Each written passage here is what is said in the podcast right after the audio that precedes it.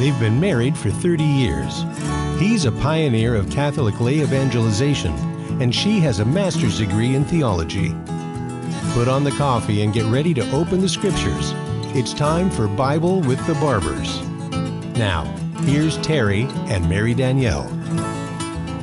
Welcome to Bible with the Barbers. We're so glad we that you joined us here on this Tuesday afternoon. And uh, this is still Easter time. We're still we're an Easter people. Hallelujah is our song. So we want to start today again with the, a reading from the Gospel of John. That's the reading for Tuesday of the third week of Easter. We're reading the Gospel of John, chapter 6, verse 30 through 35. The crowd said to Jesus, What sign can you do that we may believe in you? What can you do? Our ancestors ate manna in the desert. As it is written, He gave them bread from heaven to eat. So Jesus said to them, Amen, amen, I say to you. It was not Moses who gave the bread from heaven. My Father gives you the true bread from heaven. For the bread of God is that which comes down from heaven and gives life to the world. So they said to Jesus, Sir, give us this bread always. And Jesus said to them, I am the bread of life. Whoever comes to me will never hunger, and whoever believes in me will never thirst. The gospel of the Lord. Praise to you, Lord Jesus Christ. Now it's interesting. This gospel starts out, Yeah. and the crowd is saying to Jesus, What sign can you do Yeah, that we may believe in entertain you? well, the deal is, at, at yesterday, at the end of the gospel, at the verse before that, Jesus said, This is the work of, the God, of God, to believe in the one whom he has sent. You know, what do we have to do to do the works of God? The people said. The work of God is to believe in the one whom he sent. Mm-hmm. Okay, okay, fine. So, what sign are you going to do? What are you going to do to, make us believe in you? Mm-hmm. Oh, well, let me see now. Uh, what do I have to do to make you believe in me? Uh, at, at Cana in Galilee, I changed water into wine, which, as an aside, a footnote here, um, he did that at the request of his mother. That's he, the first miracle. That was his first public miracle, and he worked it at the request of his That's right. mother. And then, in addition to it, then this is just these are just the miracles in the Gospel of John. Okay, um, after the Ga- Cana in Galilee, then he has the man who had sat at the um, the the sheep pool in the Temple of Jerusalem for 38 years, the cripple. I can't imagine. And, and there was this pool of water, and when the water was stir, stirred, the first person who would go into it was cured.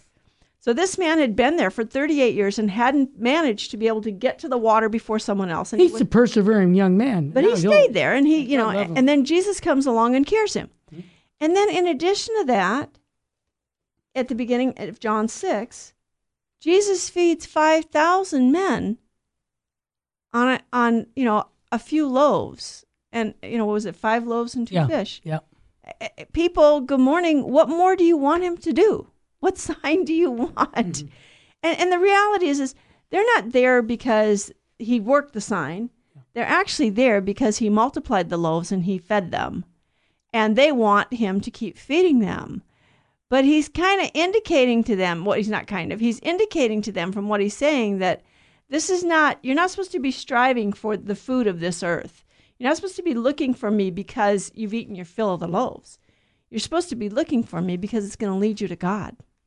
And that's, he's trying to get us to go beyond just the visible world that we see, to recognize that our finality is not in this world, it's in heaven. We were made for something beyond this world.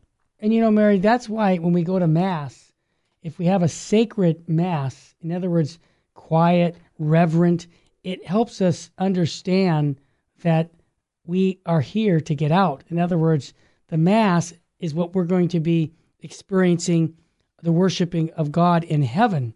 And if it's not sacred, it just becomes kind of like it's entertainment and we miss the we miss what, what what's going on at the mass because it's it's all about did you get a, a good band to play? Did you hear a good, you know, was he entertaining? That has nothing to do with the mass. And I just say that because you and I both went to, you know, the first Holy Communion Mass this week at a local parish and and people were clapping and stomping and I just think that, you know, this this discourse of John 6 really shows us that this is not a symbol that we're receiving and if it's actually Jesus Christ, then let's act like it's Jesus Christ. Exactly. The Eucharist is Jesus. He, it is he is Emmanuel. he is Mm, God is God with with us. You know, when you walk into a church, a Catholic church, and the Blessed Sacrament is there, you are this is heaven on earth. Amen. When the Mass is celebrated, this is heaven on earth. Literally, the liturgy is is the entire Paschal mystery of Christ, which includes His glorification in heaven, the wedding feast of the Lamb, and we are united to the angels and saints of heaven. We're present with them. Uh, Heaven is present in our midst.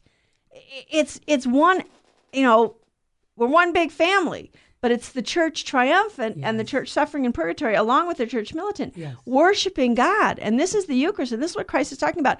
He was going to give us his flesh to eat and his blood to drink. And, and the people were so scandalized, they're, they're going to walk away Yeah. because it's like, well, how can this man give us his flesh to eat? I mean, the Jews didn't believe in cannibalism. It's like, now, God forbids cannibalism. What are you talking about? Well, he's going to give himself to us under the appearances of bread and wine, but it's truly his flesh and blood. Is it his flesh and blood cannibalism that we're eating his body as it walked on? No, this is the risen, glorified Jesus in his glorified body. And the glorified body no longer is subject to the confines Yes. of the material world because it's a real body. It's still the human body, but it's a glorified body. So it has spiritual principles to it that take it beyond the realm of nature. You know, Mary, what you just taught in the last two minutes, I would predict that 99% of the Catholics, and folks, make prove me wrong, 99% of Catholics have never heard that, let alone believe that. And so we're doing a, a, a bad job as a church to communicate what Mass is all about, I think. And I think also when you look at only 20% of Catholics going to Mass, first of all, I think that's indicative because they don't know what they're going to. So I appreciate you clearly articulating what the Catholic Church teaches. I just know that our listeners, I would ask you to podcast go to the podcast and send it to your friends because I've had so many people over the last 40 years tell me when I talk about when Bishop Sheen talks about the reenactment of Calvary, Right, right. that we're present at that one eternal sacrifice. Absolutely. They go, I never heard that before. Yeah, the, the Mass is so, it's the entire paschal mystery of Christ. Read the Second Vatican Council document Yeah, on yeah. the liturgy. Read it. Don't hear somebody say the Spirit of Vatican II. Read it yourself. Read the document. It talks about this. It talks about the the, the entire paschal mystery of Christ being made present to us. Time and space don't exist at the Mass. Wow. Time and space cease to exist. Mm-hmm. Christ is acting in and through the priest. When the priest says the words of consecration, he doesn't say, This is Christ's body. No. He says, This is my body. Mm-hmm. And what, what it is, is it's Jesus Christ acting in and through the priest by the power of the Holy Spirit to change the elements of bread and wine into the real, living, glorified, resurrected, ascended body, blood, soul, and divinity of Jesus Christ. He can no longer die. He can no longer suffer. But you know what? He can feed us on his flesh and blood because he's risen and glorified. It, it's, it's, there's so much to think about at Mass. You don't need to be bored. You need to come 10 minutes early and stay 10 or 15 minutes, maybe 15 minutes early, and stay 10 or 15 minutes afterwards to quiet yourself, put aside the cares of the world, prepare yourself to enter into the mystery, read the scriptures, be ready to ex- to hear the word of God because the word of God is living and effective. That's why the scriptures are read at mass so that we can receive instruction from God on how we are to live our life right here now today in this moment.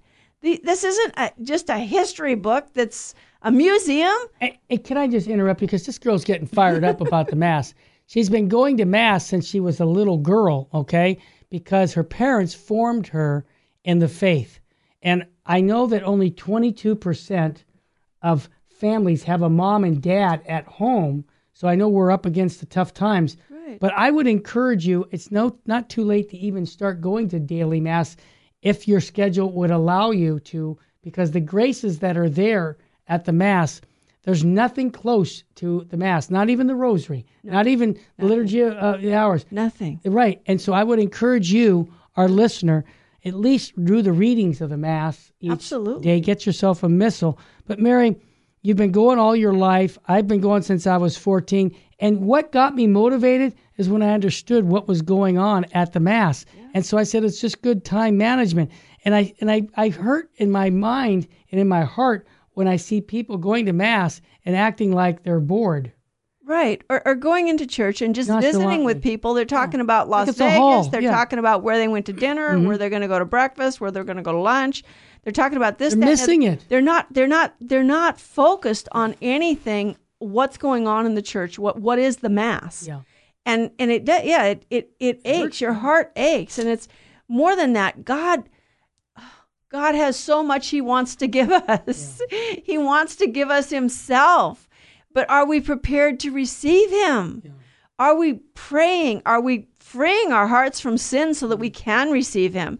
You know, St. Paul gave some very stern warnings in the in the first letter to the Corinthians, chapters 10 and 11. You really need to read them. He said, "Do not receive the the body and blood of our Lord unworthily, because if you do, you are guilty of the body and blood of our Lord." And the word he uses there means you're guilty of committing murder. Wow. We Jesus Christ is really present in the Eucharist. We really need to prepare ourselves and we need to make sure that we are going to confession on a regular basis.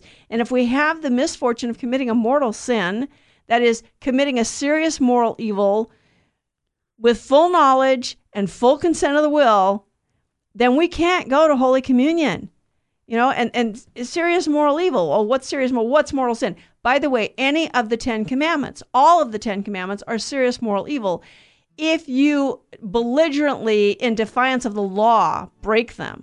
So we're fired up about the mass, aren't we? Just a little, you know, because it's God. Amen. It's God present among us. Jesus never left us. He's always with us. He never will leave us. So stay tuned for more with Bible with the Barbers.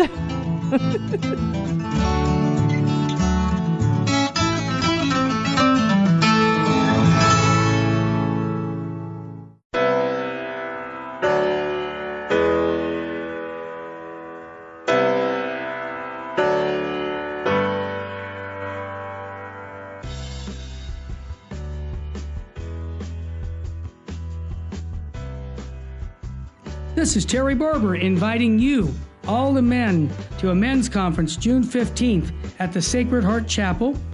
This is going to be a day where we're going to talk about true masculinity. You know, there's a problem in the Catholic Church today. We have very few men who love the Catholic faith. And I know a lot of the wives that I'm listening to right now saying, I want my husband to be on fire for the faith. Send him to the men's conference. Your son, send him to the men's conference by going to virginmostpowerfulradio.org or call 877 526 2151. That's June 15th. When your husband comes back from this conference or your son, they're going to have a different view about their Catholic faith because they're going to meet three men who love Jesus and his bride, the church, and are going to instill in them a love for Christ and his church, the Eucharist, Our Lady. Bring them to virginmostpowerfulradio.org. Sign up there or call 877 526 2151. Full sheen ahead. It is only because of your continued prayers and generous donations that Virgin Most Powerful Radio can broadcast live each weekday. We count on your spiritual and financial support because you understand the urgent need for Catholic programming that shares the gospel with clarity and charity, but without compromise. Please prayerfully consider becoming a monthly donor you can set it up with the touch of a button on our website, CatholicRC.org.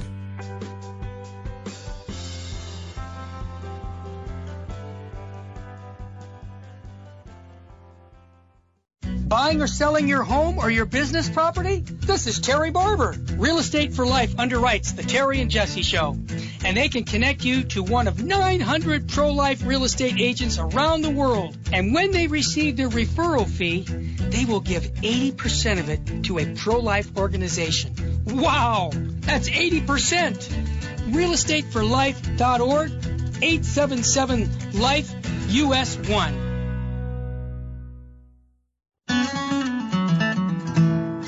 Now back to Bible with the Barbers. If you have a question or comment, call 888 526 2151. Here's Terry and Mary Danielle. Well, welcome back, and thank you for your questions and comments. Amen. And and somebody mentioned yes that the, the the Mass is the unbloodied representation of Calvary.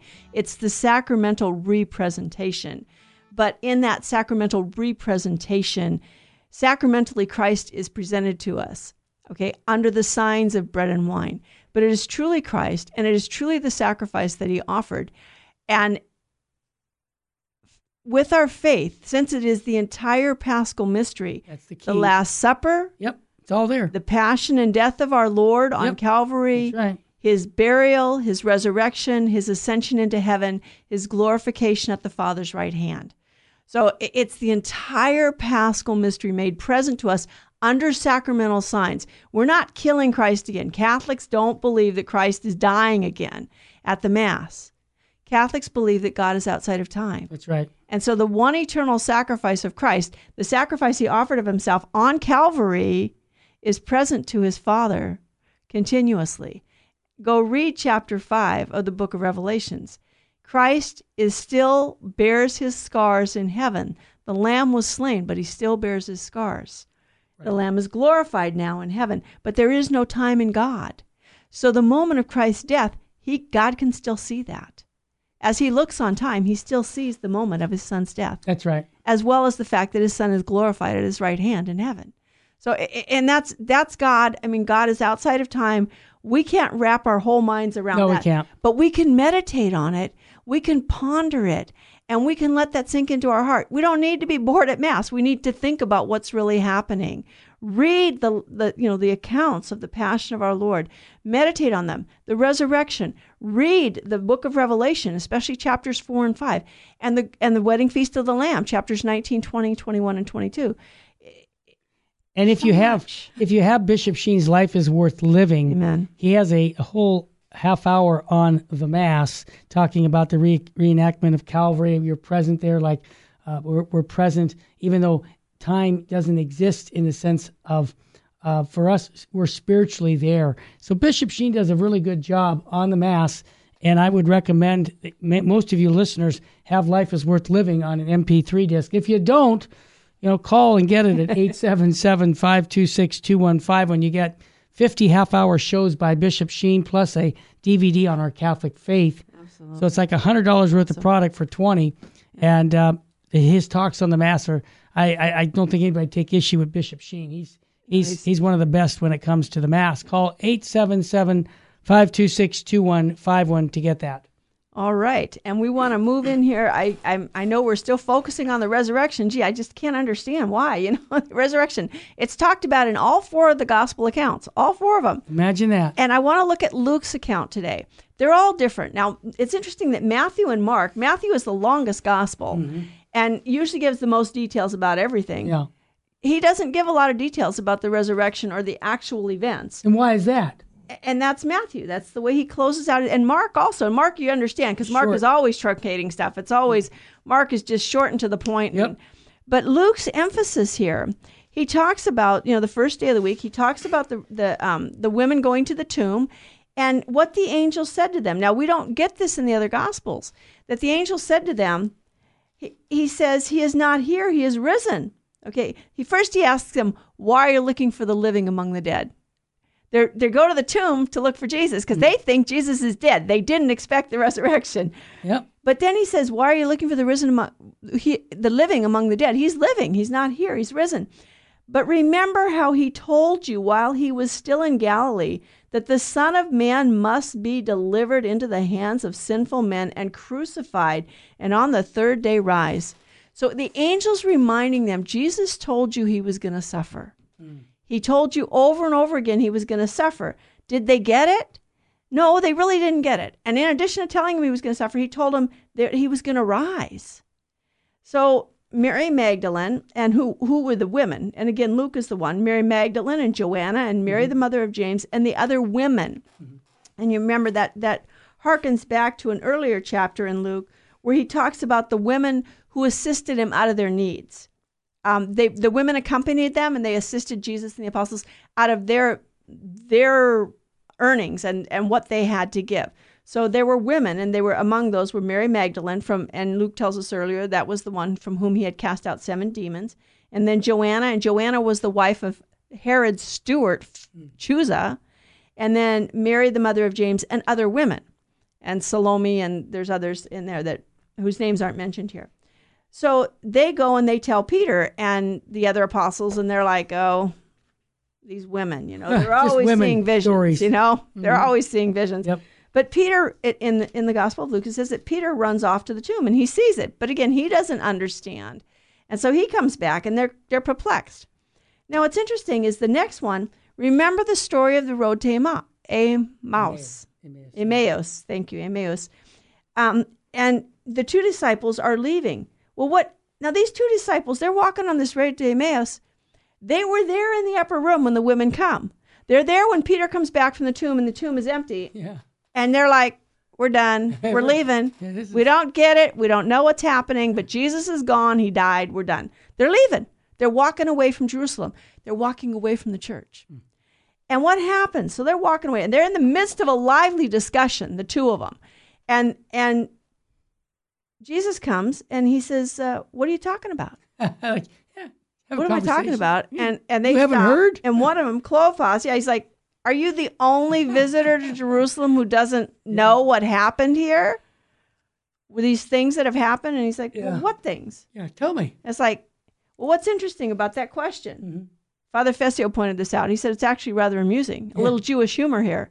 Who was the only one who really knew what was going on? Jesus. Mm-hmm. But he's going to give them an opportunity to tell him how they see things. It is funny. And this is what Jesus does. He first he, he draws us out. Well, how do you see things? Yeah. Okay. And then he will try and bring us to see it from his perspective. But it is hysterical because they're like, You mean you haven't heard? You don't know what's going on? Hey man, where have you been? Are you the only person who's totally out of touch? No, actually he's the only person who's totally in touch. Yeah. He's the only one who really knows. Uh-huh. But he's not flaunting his knowledge. He's drawing them out. So beautiful. He's drawing them out. And Jesus says, What things? Yeah. And so he t- they tell him concerning Jesus of Nazareth, who was a prophet, mighty in deed and word before God and the people, and how our chief priests and the rulers delivered him up and condemned him to death and crucified him. But we had hoped, we had hoped. Notice these two are leaving. Mm-hmm. They had hoped that he would be the one to redeem Israel. And besides all this, it is now the third day. Moreover, some of our women have amazed us. They went to the tomb early in the morning and did not find his body, and they came back saying that they had seen a vision of angels. Women, you know, Mhm. who said that he was alive. And some of those went, and we know that it was Peter and John from the other Gospels, Mhm. and found it just as the women said. But him they did not see. Excuse me. Mhm. So Jesus says to them, Oh, you foolish men, and slow of heart to believe. To believe what? All that the prophets had spoken. Wasn't this all foretold? Didn't he warn you that this is how it was going to be? And hadn't the prophets told you? But you foolish men, slow of heart. He's talking to us, you know? We have, what is it? You know, we get to see the script as it's finished, you know? Yeah. We're like the outsiders who've already read the end of the story. So we Sure. know what th- these guys are living it, okay? right. But we have to live it day by day too. And when things get tough, don't we sometimes get down on our Lord? Why are you letting this happen to me? Why are you treating me so bad? I've been so faithful. Pity Why are you beating me up? it's like, wasn't it necessary that the Christ suffer these things and enter into his glory? And then, beginning with Moses and the prophets, he interpreted them for the scriptures concerning him.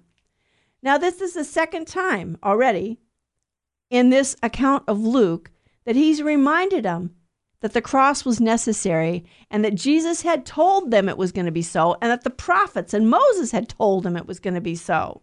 So uh, you got a theme going on here in Luke's resurrection account, and it has something to do with never forgetting the cross. Never forget the cross. Um, let's see, who was Luke the secretary for? Wasn't it Paul? And I, for my part, have resolved that I was while I was with you, I would speak of nothing but the cross of our Lord Jesus Christ and Christ him and him crucified, crucified. Yep. and not only crucified but risen from the dead. Yeah. Because if Christ is not raised from the dead, Paul says, our faith is in vain and we are the saddest of men. Mm. Death is not the end of the story, but the crucifixion is real. He really died. It wasn't make believe. So Jesus opens their mind to understand the scriptures. And now comes the amazing part, right? So they get to the village of Emmaus, Emmaus, Emmaus, it's Emmaus, thank you, Emmaus, and he acts as if he's going on. And they're like, stay with us, please. you know, it's evening. Come in. So they're there and they're at table. And what does he do? What does he does? What does he do? he took bread and blessed and broke it and gave to them. Gave it to them. Uh, where have we heard those words before? I couldn't imagine. He took bread, he blessed it, he broke it, and gave it to them. Mm-hmm at the Last Supper. In all three accounts of the Last Supper in the Synoptic Gospels, those exact words are used. And they're also used in Matthew's account of the multiplication of the loaves when Jesus feeds the 5,000. He says he took bread, blessed it, broke it, and gave it to them. And he uses the exact same verbs again at the Last Supper account that are used here in Luke to show this is all connected.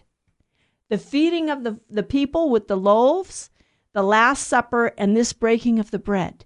That Christ, the feeding of people with the loaves, was the sign of Christ was going to feed us with himself in the Eucharist.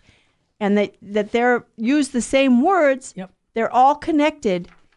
And because we know that, because the evangelist uses the same words.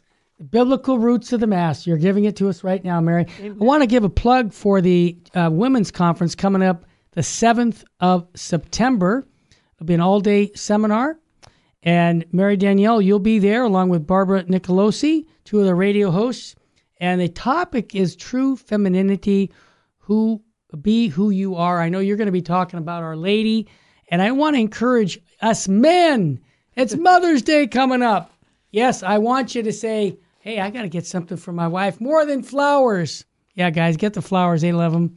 but also, Get a ticket for your wife to go to the women's conference September 7th as a way of showing your love and devotion to her so she can really get fired up about her femininity as a Catholic woman. The way to do it, call 877 526 2151 or go online to virginmostpowerfulradio.org. And by the way, bring your daughters to this event. Form them when they're young about Amen. femininity because look what the world is telling them a unisex, that there's no difference between men and women. Right. Baloney! Yeah. Sign them up for the Women's Conference September 7th, 2019 by calling 877 526 2151 or go to virginmostpowerfulradio.org. We'll be right back.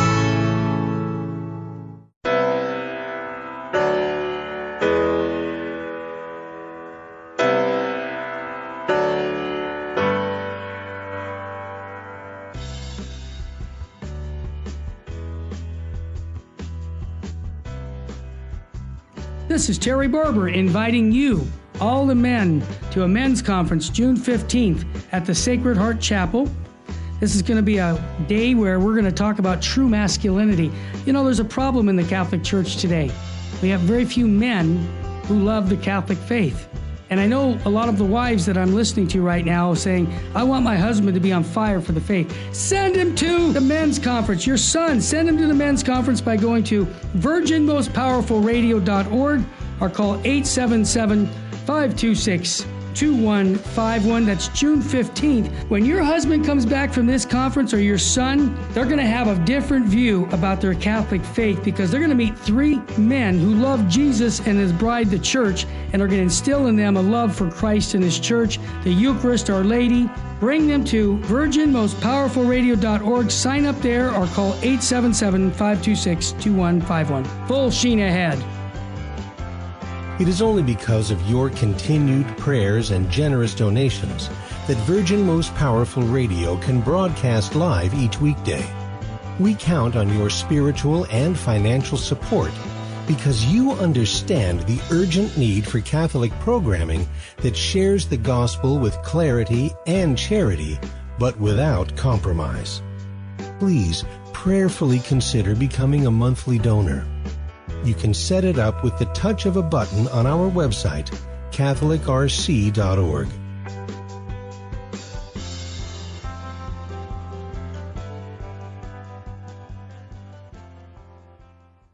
Buying or selling your home or your business property? This is Terry Barber. Real Estate for Life underwrites the Terry and Jesse Show. And they can connect you to one of 900 pro-life real estate agents around the world. And when they receive their referral fee, they will give 80% of it to a pro-life organization. Wow! That's 80%! Realestateforlife.org 877 Life US 1.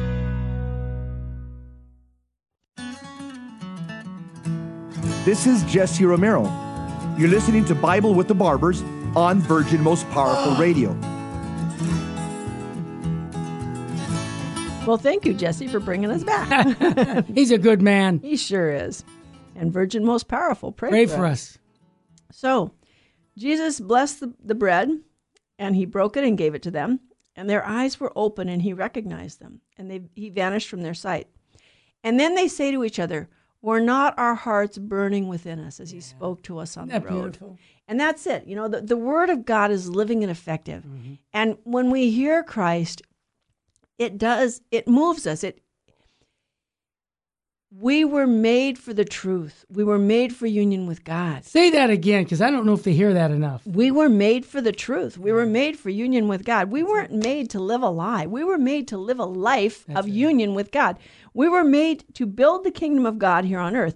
Now, when we build the kingdom of God here on earth, it's not going to take the suffering away. It's one of the things people misunderstand. They think that because Jesus suffered, that we as Christians will never have any sufferings in our hmm. life.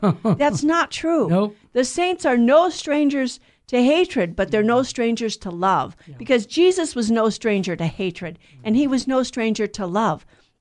He is love. He is love incarnate, and he brings love into this world.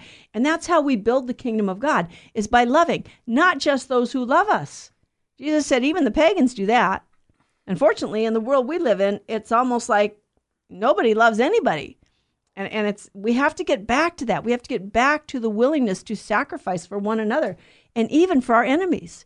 Jesus said, Love your enemies. Pray for those who persecute you. It's like, are you serious, Lord? Wait a minute. Did I hear you right? I want to give you a quick story because people remember stories more than anything. What you just said, there was a Japanese a soldier who was uh, guarding a Filipino man in Manila during World War II. If we remember history, MacArthur said he'd come back to take the Philippines. Well, this particular time, the Japanese soldier was guarding the Filipino man and they beat him. In other words, the Japanese soldier beat this man for a full year, gave him very little food, and it was tough on him. But when the tables were turned, when MacArthur came back, that Japanese soldier was now in the prison. Yep. But the Filipino man did exactly what the Bible said Right. went and fed him, clothed him for a year, Yep. and they never spoke together because they had different languages. Right. He was a Buddhist. He never seen anything like this. But actions speak louder than words Yeah. because when he went back to Japan at the end of the war, he went up to a Catholic church, knocked on the door, and said, I want to become a Catholic. The priest is like, What what for? And then he tells him the story of how this man treated him with such uh, tenderness and love Yeah. after I treated him with hatred. I want what he has. So this is how early Christianity was converting souls, Mary. As you know, the first 300 years of the church, the church grew 10% every decade Yeah. because we were cultural warriors. We were anti-cultural. The Roman Empire is very similar to what we're up against now. Yes, it was. So how do we convert everybody? Right. By being what the Bible says, Right. uh, love, Love. and not hate. Right. Because they were used to being hated. Right. And and it's w- there's going to be suffering. We live in a world, you know, God's perfect paradise was disrupted by sin. But it's okay. He works with us. You know, we're the ones who chose sin. God didn't make sin. Yeah. Man chose sin. That's right. Man rejected God, and God said, "No, I'm going to give you another chance. Mm. I am going to send my son." He didn't say that at the time, but he said, "I will send someone to restore the relationship that you broke." And that's what Jesus does. He restores us in relationship to the Father. Only God could pay to God the debt that was owed because of the sin that man committed. because when man sins against God, it's an infinite offense. And it's interesting, if you don't think that sin has real consequences in the life of men, read a book called Whatever Became of Sin by Karl Menninger. Yep. Not a Catholic, No, not a Jewish man. priest, not a Jewish. he's he was a psychologist, psychiatrist, Yep. a Jewish psychiatrist. Mm-hmm. And he says in that book that 90% of all the mental illness that he was familiar with was traceable to the loss of sense of sin. Wow. So, how does this tie into the gospel? What does Jesus tell his apostles to preach? Repentance for the forgiveness of sins. I can't help to interrupt and say if you haven't been to confession in a long time, this is a good time to go. Absolutely. Abs- and, and, you know, it, it- yes, go to confession and go more often than once a On year. On a regular basis. Go on a frequent and regular basis. You know, the church counsels that we should go to confession monthly. Yeah. Repentance for the forgiveness of sins. Much of the mental illness that we see in our society is due to the loss of sense of sin. When we commit an offense against God, God is real and He really is love. Hmm. And that offense is a real offense and it offends someone who loves us. We need to say, I'm sorry. That's what Menninger talks about in his book. Get his book, Whatever Became of Sin. You'll love it. It's a good book. But going back to the gospel here, so that the, the, the disciples from Emmaus, a, after they were saw Jesus at a, Emmaus, Emmaus. they go back to Jerusalem, mm-hmm. And then it's like, you know, they're greeted with, "Yeah, we've. It's true. The Lord has risen. He appeared to Simon, and then they recount how they came." They, that he met him on the road and they came to know him in the breaking of bread, which, by the way, the breaking of bread it was a custom in the Jewish society. At the end of every meal, you broke bread and distributed. It was a, like a fellowship thing. But in the church, in the early church, this became a um, a description of the liturgy, the Eucharistic liturgy. That's right. Acts two forty two, Acts 20 um, say that. verse 7 and then if you read the catechism of the catholic church chapter um, excuse me catechism of the catholic church paragraph thank you paragraph 1329 so the breaking of the bread referred to the eucharist. Yep.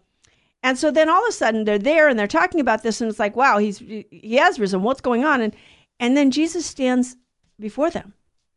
The doors are locked you know? They're there and mm-hmm. jesus is standing he says peace be with you. Mm. And they're startled and frightened and sub- and they, they think it's a ghost. Mm. And jesus says come on. You know it's like when he walked on the water you know they were it's a ghost. You know get hold of yourself in his eye. He says why are you troubled and why are you questioning why is questioning rising in your hearts?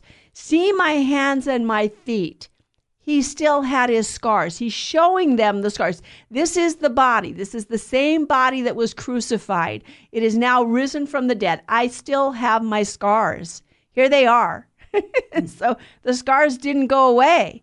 In his glorified body, his scars are glorified, hmm. but they're still there. And so he shows them his hands and his feet. And he says, Touch me, handle me. See that a ghost doesn't have flesh and bones as I do he wants them to know he's really risen from the dead. And they're still it's like ah ah, you know when something is you just you can't believe it and you, can't, can't- get your mind around it and you're and you're still kind of trying to catch your breath and figure out what's going on. So jesus says look you got you have something to eat here. Give me something to eat and i will eat in your presence. Ghost doesn't eat. a goat does yeah ghosts don't eat you know?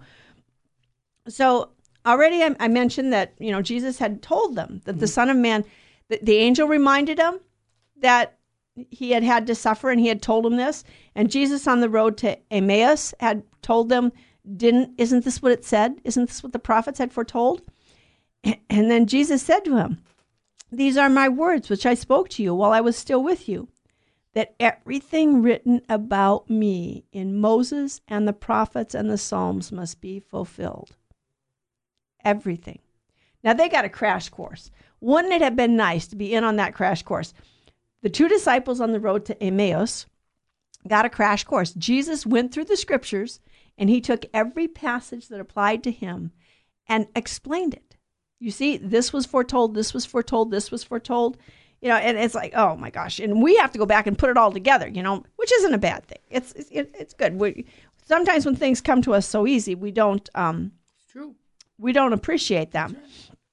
Okay, but it was foretold. This this suffering of Jesus is fully foretold in the Old Testament. Read Psalm 31, Psalm 69, Psalm 118. Read Isaiah 50, verse 6. Read Isaiah 53, or Isaiah 52 and 53, the suffering servant psalm. you know, it's there. And then read Psalm 22, okay, which specifically describes the crucifixion, and Isaiah 53, which describes the crucifixion. So the Christ was going to suffer. So Jesus didn't come to eradicate human suffering. And we really forget this, and it's hard.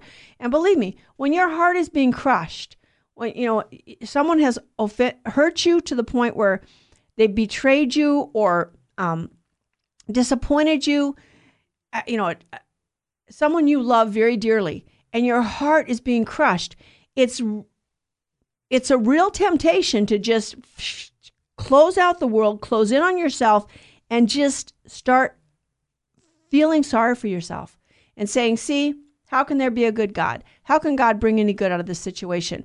my you know parents whose children have turned to drugs or who have turned to immorality and immoral living or have rejected the faith and and i realize you're crushed your spirit is crushed within you but this is how jesus' spirit was over our sins we're, be, we're being given an opportunity to unite our sufferings to jesus christ mm. and, and to offer our sufferings in union with him and we never know how much suffering it's going to take to save a soul but ask Jesus for the grace, Lord, in the midst of this suffering, to see the face of Jesus and to say, Lord, somebody posted it on Facebook, mm-hmm. you know, when Mel Gibson was doing the Passion of the Christ, right. right? And so they have a picture of Mel Gibson sitting in his director's chair, and I think they have Jim Caviezel sitting in the other chair, but he's portraying Christ in his passion, so his body is all bloodied, right? Yes. And so it's supposed to be Jesus talking to Mel Gibson, right? And it says, So tell me about your troubles. Only you see the bloodied body of our Lord. Mm. You know, sometimes we have these crucifixes in our in our Western world that we kind of um, anesthetize ourselves against the actual pain. Mm. We don't see the blood. We don't see all the scars and the wounds. Jesus really suffered. He really suffered, and it wasn't it, it wasn't make believe. And sometimes it's good to remember how much suffering he went through because we too are going to suffer. And suffering is not a bad thing. It came as an intrusion. Yes, God didn't make sin, He didn't make death, and He didn't make suffering. But man sinned, and because man sinned, death and suffering came into the world. Mm-hmm. But Christ came into the world and he took on a human nature and in his flesh he suffered. So he redeemed the meaning of human suffering and now it can be divinized. We can be united to Christ and become like him through our sufferings. Every action's like a blank check, sweetie. If Christ's name is on it, it has infinite value. Amen. All right, we'll be right back with the Bible with the Barbers. If you want to make a little donation? Go to uh, the website, virginmostpowerfulradio.org, or you can call 877 526 2150. We'll be right back.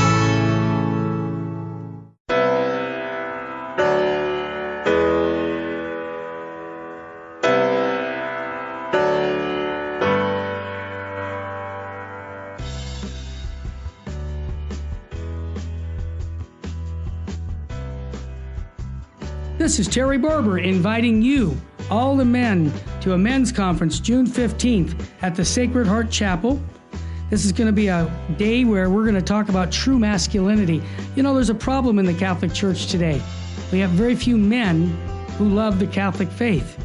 And I know a lot of the wives that I'm listening to right now saying, I want my husband to be on fire for the faith. Send him to the men's conference. Your son, send him to the men's conference by going to virginmostpowerfulradio.org or call 877 526 2151. That's June 15th. When your husband comes back from this conference or your son, they're going to have a different view about their Catholic faith because they're going to meet three men who love Jesus and his bride, the church, and are going to instill in them a love for Christ and his church, the Eucharist, Our Lady. Bring them to virginmostpowerfulradio.org. Sign up there or call 877 526 2151. Full sheen ahead.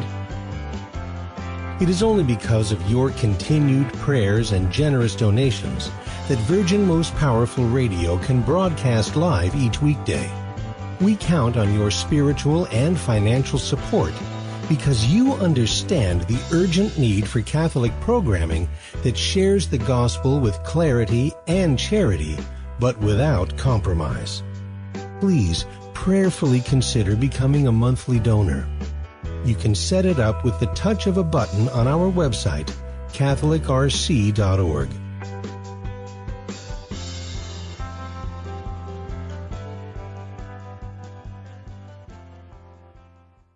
Buying or selling your home or your business property? This is Terry Barber. Real Estate for Life underwrites the Terry and Jesse Show. And they can connect you to one of 900 pro-life real estate agents around the world. And when they receive their referral fee, they will give 80% of it to a pro-life organization. Wow! That's 80%! Realestateforlife.org 877 Life US 1.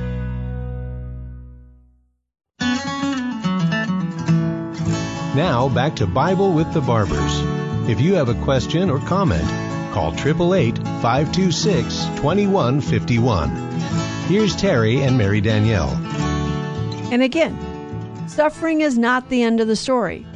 Okay? Jesus rose from the dead. His scars are glorified. We too can be divinized and glorified. We unite our sufferings to Christ on, in this world to do, as St. Paul said, we fill up in our own flesh what is lacking in the sufferings of Christ for the sake of his body, the church. That's Colossians chapter 1. Thank you. Yeah. I didn't say it. That's the scriptures. That's what the scriptures say. And so our sufferings can be united to the sufferings of Jesus Christ. And that's what the church has always taught. So Jesus had told them he was going to suffer and he was going to rise from the dead. And then what? He told them that they were to preach repentance for the forgiveness of sins in his name to all the nations. Doesn't sound like fake mercy to me. No. No, it's it, you have to have not fake mercy. repentance. Repentance. Part of it. repentance, repentance, repentance. This is at the beginning of the gospel. This is at the end of the gospel. Repent, for the Mm-hmm. kingdom of God is at hand. Repent. We have to turn away from sin. We cannot receive mercy if we're not going to turn away from sin. And that doesn't mean we're not going to fall again, okay? It's not about whether you fell, but did you get up again? You know, we fall. You know, All the just man, the just man falls seven times a day. Jesus said. You know, that's that's the good person. What about the rest of us? You know, well, uh, you know, Lord, but we keep getting up. We keep getting back, and it's like, Lord, remember the price you paid for us. You suffered for us. Your blood was shed for us. Remember us, Lord, and have pity on us because you know that we're weak. It's easier for us to do evil than it is for us to do good. We're more inclined to evil than to good. Believe me, we have to struggle. We really have to strive for goodness. It's like scaling a high mountain, hmm. you know, and I'm terrified of heights, you know. but I have to learn to trust the Lord. Amen. Lord, I trust you. That's so beautiful, the chaplet of mercy and the the the you know divine mercy, which you know before Saint Faustina, before the 20th century, Jesus had revealed his heart to Saint Margaret Mary, right, the Sacred Heart of Mhm. Jesus. He revealed his mercy, obviously, on the cross and all throughout the centuries. But he has to remind us. He keeps having to come back and reminding us, come back to my mercy. I want to have mercy on you. I have designs for mercy for you. But repent of your sins. Turn away from sin. Turn back to Christ. And so the apostles are supposed to go out and preach repentance. And what's going to happen to them? Well, he, Jesus told them, Behold, I send the promise of my Father upon you. What is he talking about? The promise of his Father, the Holy Spirit. Well, wait a minute. Where, where, where, where, did he promise this? You know? Well, did you read in the Gospel of John, the Last Supper, um, chapter 14, where Jesus promises that he will send the Paraclete? He promises that. And then again in, in John 20, and when he breathes on them and he says, Receive the Holy Spirit, whose sins you shall forgive, they are forgiven. So Jesus had promised that he, he would send the Holy Spirit. And this promise, the Holy Spirit is talked about Galatians 3:14, Ephesians 1 3, the outpouring of the Holy Spirit all through the well throughout the Old Testament. I mean, this is if you go to um, Isaiah 44 3, Ezekiel 36 26, and Joel 2 28 and 29, and even in the very beginning in Genesis, you know, the Spirit of God hovered over the waters at creation. So the outpouring of the Holy Spirit, Jesus, the Father had promised that He would send the Spirit, and the Spirit will bring to completion the work. And that's and then when he they receive the Holy Spirit, they're going to receive the power from on high. Well, that's read Acts chapter two and the Pentecost event. And boy, did they receive power from on high. Because what does the Holy Spirit do? Jesus said, Love is not yet perfect in one who is afraid. Hmm. Perfect love casts out fear. The apostles were afraid. They'd been hiding in the upper room. Even after they encountered the risen Lord, they're still, you know, it, it, it's not perfect yet. And it's not until the Holy Spirit comes at Pentecost and love is perfected in them. And now all fear is taken away. They have no fear. They go out and boldly proclaim Christ. And you know that they, they get beaten, they get stoned, they get you know shipwrecked, they all the sufferings that they are going to endure for Christ. And Stephen was the first martyr and on and on. The martyrs started but they're not afraid to die. They're preaching the resurrection of Christ and the glorification of Christ and that we're going to participate in that and they believe it so much they're not afraid to die. And this is one of the things that's missing. It's one of the reasons why Christianity was so contagious. Number one, see those Christians how they love one exactly. another. They don't throw the sick and the, the elderly out on the, the, the hills to die, and they don't abandon their children, mm-hmm. and they stay faithful in marriage. No matter how hard it is, they work it out. And then they love one another. They take care of each other's needs, you yeah. know, in the Acts of the Apostles that talked about the early Christian community where everybody was everything was held in common. That when people had their an excess of this world's good they gave it in order to serve the needs of those who had less. You know you're always going to have the widows and the orphans and the poor among you. No matter how hard a man works there are some men who are never going to be able to earn enough to support their families. That's just life. It's jesus said you'll always have the poor with you. Why? So that you can be like god so that you can see the poor and serve them and love them before they've loved you Mm-hmm. I love you enough to take care of your physical needs and also to bring Christ to you. Because that's, you know, that's the biggest thing is to bring Christ. And this is what the early church did. And so they preach. And then Luke goes right into the ascension here. And that's interesting because Matthew, Mark, and Luke and John, they go almost from the resurrection to the ascension. And you're like, well, I thought Jesus appeared to his apostles for 40 days. Where do we get this idea? Well, Luke gives us that idea, but not in his gospel. Luke gives us that idea in the second account, in the Acts of the Apostles, because it's not until the Acts of the Apostles that Luke tells us that over the course of 40 days, Jesus appeared to his apostles.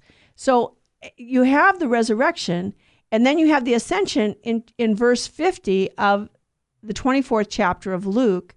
And you're thinking, like, I mean, is this the next day? Is this well, you have to read the Acts of the Apostles to understand. You got to get the whole picture here. You're looking at a diamond from different facets. It's rich, but it's real. And it's true history. And if you want to know Christ, read the Gospels. Vatican II Council says that the Gospels are the, the reliable source of the Jesus Christ who walked on the earth.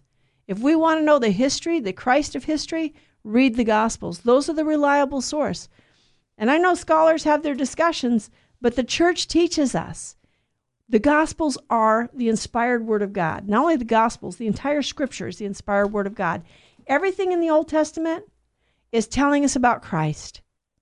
Everything in the New Testament is unfolding and revealing to us the fullness of what the Old Testament was getting at.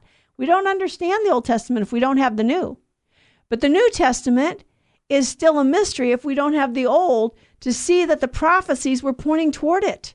It's like Bishop Sheen said about line up the claimants.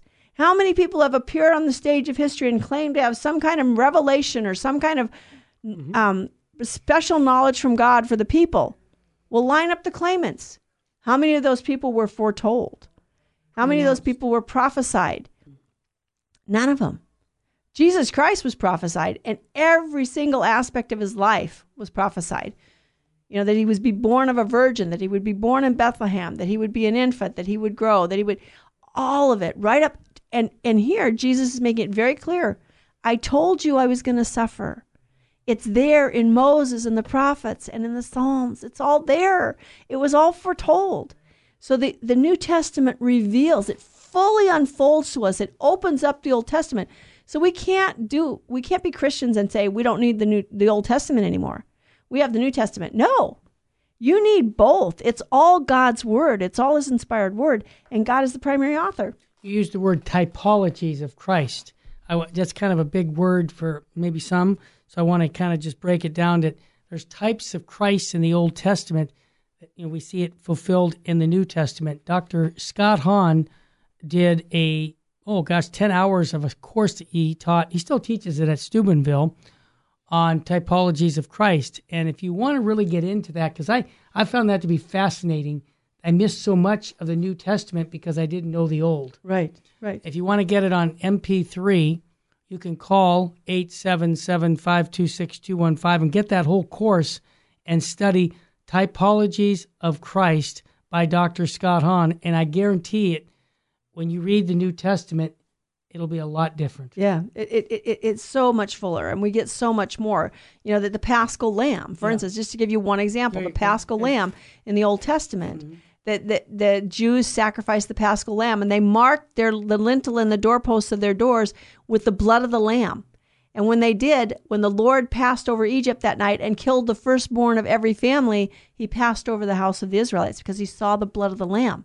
So they were delivered from death by the blood of the Lamb. But that lamb was only a type of Christ. It pointed mm-hmm. forward to Christ, whose blood would free us from sin and death, and instead of um, eternal death, not just death here on earth. And yes, we will die. We will die, but death is not a bad thing. We embrace death. What was it St. Francis said? My sister death. Yeah. Because through death, just like Christ died and rose from the dead, we too will rise again. Christ's body is risen from the dead. He had a real human body. He was a real human nature united to a divine person. He was only one person, the second person of the Blessed Trinity, but he took to himself a human nature. He truly is our brother. And so we too will rise from the dead. And that was what St. Paul pointed out. If Christ is risen, then we will rise. If Christ isn't risen, we won't rise. And if we won't rise, then our hope is stuck in this world. But no, we will rise. Christ did rise from the dead. And that's for people who say, you know, the resurrection was only, oh, symbolic or it was just mass hysteria. Or, first of all, the apostles weren't expecting it. And that's very obvious. But second of all, no, it wasn't just some kind of a spiritual um, or, or, or spiritual reality or construct of their mind. The real body of Christ that suffered on the cross really rose from the dead. And that's what the, we have to keep that in mind. The resurrection accounts but it, it's not, remember, suffering and death is not the end of the story. Mm. But we can unite our sufferings to Christ and be divinized, become like Christ. We will never be God, but we can become like Him. We can look like Jesus because He can make us like Himself through His grace and mercy, and especially through the Eucharist. So we can be His hands and feet. Absolutely. And so, one of the neat things I keep saying is every action is like a blank check. If Christ's name is on it, it has infinite value. Here at Virgin Most Powerful, we're trying to help you get a better understanding of your Bible and your relationship with Jesus Christ, his mother, and the church. It's quite a tall order. Couldn't do it without you. I got to thank everybody who's our monthly donors because we have a special dinner coming up June 14th here at the Sacred Heart Chapel. We have Mass at 5 o'clock and then dinner at 6.30 uh, right outside the courtyard of the church. And if you're a monthly donor, Come on, go online to Terry, uh, go online to virginmostpowerfulradio.org and just register. And if you're not a donor and you want to be one, go on virginmostpowerfulradio.org or call me personally. I'd love to get you signed up for being a monthly donor. 877 526 2151. And I want to thank you, all of our listeners. And today, if it touched you, you can always listen to this again on a podcast. Amen. And we, from the Barbers, the Bible the Barbers, may God richly bless you and your family. St. Faustina's Prayer for Priests. O my Jesus, I beg thee on behalf of the whole Church, grant it love and the light of thy Spirit, and give power to the words of priests, so that hardened hearts might be brought to repentance and return to thee, O Lord. Lord, give us holy priests Thou thyself maintain them in holiness. O divine and great High Priest, may the power of thy mercy accompany them everywhere and protect them from the devil's traps and snares, which are continually being set for the souls of priests. May the power of thy mercy, O Lord, shatter and bring to naught all that might tarnish the sanctity of priests. For thou canst do all things. Amen. Virgin Most Powerful, pray for us.